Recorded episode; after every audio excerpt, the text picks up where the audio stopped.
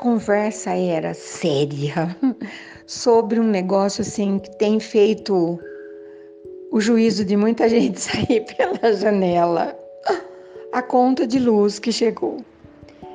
E estávamos conversando é, gestoras, sabe assim, mulheres que tentam administrar o dinheiro que chega na casa e fazê-lo render, né? Mulheres com essa cabeça maravilhosa. Eu me coloco, eu sou uma dessas mulheres. Estávamos tentando imaginar o que podia ser feito, né, para que o grupo estava tentando socorrer também aquele que não deu conta de fazer isso, né? Muita gente não deu conta. E aí um fala assim, ó, ah, eu não passo mais roupa, ah, eu não faço mais tal coisa. Aí eu penso assim, depende, né?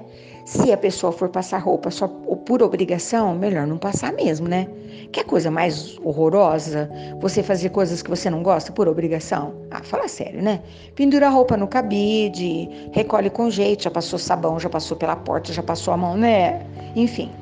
Mas aí é, a conversa migrou, como é de ser, né? depois de tantas, de tantas conclusões e nenhuma às vezes, alguém disse assim: Ah, eu acho que o problema maior é o banho. Ai, o banho demorado, o banho não sei o quê. Olha, eu escutei tanta história de banho que eu falei, eu preciso contar. E o que me ocorreu, porque a minha memória é uma viagem, né? Enquanto as pessoas estavam falando e rindo muito sobre esse capítulo, vai lá bater na porta do banheiro e fala: Vou desligar a energia elétrica. Se você não sair do banho em não sei quantos minutos, né? Mas tem gente que mora só, então depende.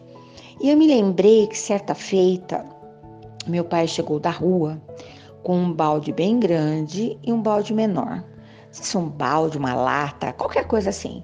E passou um tempão munido de um martelo e um prego, fazendo furinhos no fundo daquele, daqueles dois uh, vasilhames, vou chamar assim, né? Uh, no meu tempo de menina, preciso falar para vocês, né? No milênio passado, as crianças tinham total autorização para ficar perto, algumas crianças e alguns pais, para ficar ali por perto, desde que não mexessem nada para assistir e perguntar: mas por quê? Para quê? Babá, babá, babá, né? Eu tive essa alegria. E meu pai falando assim: ah, é uma surpresa que eu estou preparando. E aí ele colocou parafuso, tramelinha, pedaço de madeira, banana, e prendeu aqueles dois ai, baldes. Um balde grande num lugar que ele fechou com tábua e o outro lá no meio do quintal. A pessoa de antigamente fazia umas coisas, né? Na verdade, foi o primeiro chuveiro, os primeiros, né? Que eu tive a alegria de visualizar. Porque no meu tempo de menina, os baldes eram de. os banhos eram de, de bacia. A menina, quando casava, ganhava de presente uma bacia de alumínio, alumínio que ela areava, limpava com areia, aquilo brilhava. Tinha um furinho com uma argolinha de corda, pendurava nossa, era um xodó, aquela bacia. Meu Deus do céu. Uh, algumas usavam também para colocar roupa branca de molho. A maioria ia para o coradouro, uma pedra, um lajeado, que colocava a roupa para ficar branquinha. A maioria das roupas era toda branca, né? Mas era branca de dar ar. Sabe, tipo, vestido de noiva? Mais ou menos isso.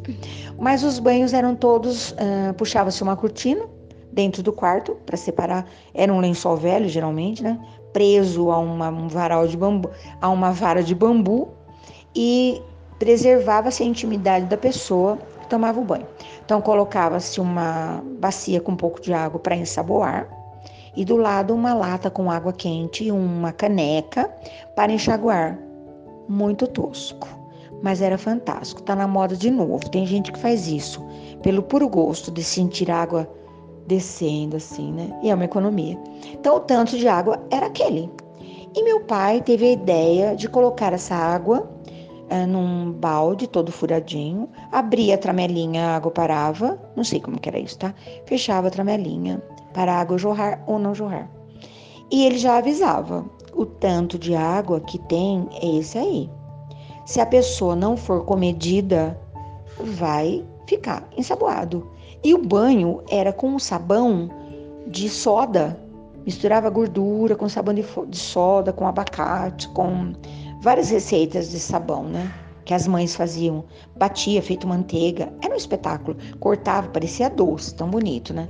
Quando as mulheres tinham uma habilidade, aquele sabão ficava a coisa mais linda do mundo. Colocava lá num canto e usava com muito capricho. Aquele sabão que servia para praticamente tudo, inclusive para tomar banho.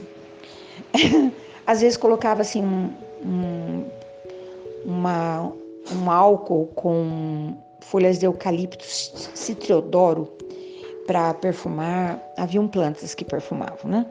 Então foi isso. Então esse chuveiro foi assim a novidade. A maioria de nós abria, jorrava toda aquela água, não tinha nem passado sabão, né? Aquele cabelo ficava uma beleza porque não tinha enxaguado, né? Mas sem problema, porque a gente passava sabonete para fazer penteado fazia aquela espuma quando existia essa possibilidade, né? Sabonete era coisa de gente muito especial, de gente muito poderosa. Mas quando a gente podia fazer uma espuma de sabonete, fazia o penteado, não desmanchava, ainda ficava perfumado. Acredita? Pois é. Mas aí várias histórias surgiram no grupo, né? E aí uma amiga contando, recente a história e autorizada, depois de todo o tempo que ela estava afastada da comunidade, não ia para lugar nenhum, ela foi para ministrar uma palestra. Ela é uma professora universitária e para finalizar um curso.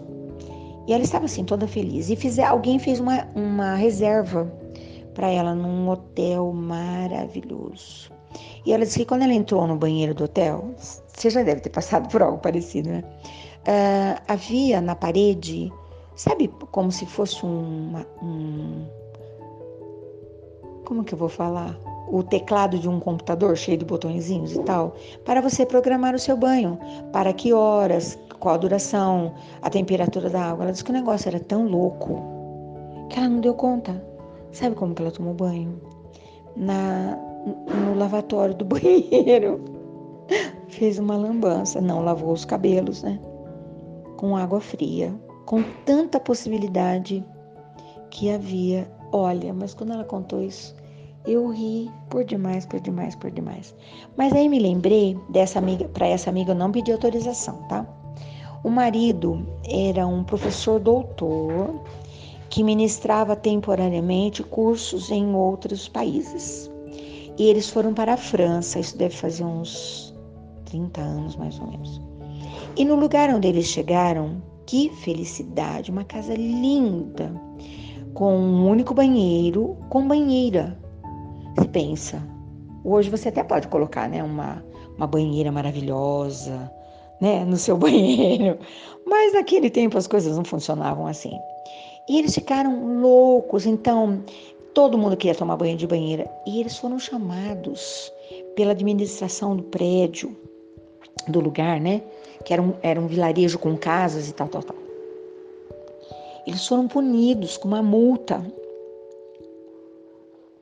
chamados a atenção na frente de um monte de gente, porque eles haviam usado praticamente a água do consumo do condomínio inteiro. O que, que tinha acontecido? Na hora eles lembraram, né? Eram aqueles banhos maravilhosos de banheira. E esse meu amigo, muito centrado, falou: eu acho que certamente foi por conta da banheira. Eles iam ia ter uma sindicância para ver se havia vazamento, etc e tal. Aí a pessoa que estava conversando naquele francês incrível ensinou-os. Pasmem. Coloca um pouquinho de água, ensaboa o menor. Abre o chuveirinho, enxágua. Entra o próximo, tem um pouquinho mais de água. Ensaboa o número 2, a pessoa de número 2, o que está um pouquinho maior abre o chuveirinho e enche água. Quando o mais velho for tomar banho, já existirá, pensa, um tanto de água considerável para que um adulto possa tomar banho. Oi? e eles contavam e a gente ria demais, demais, demais. Aí eu fico imaginando que gostoso, né? Quem tem condições, tempo e, e poder, né? Para chegar até uma cachoeira, aquela água que coisa linda é a natureza, né?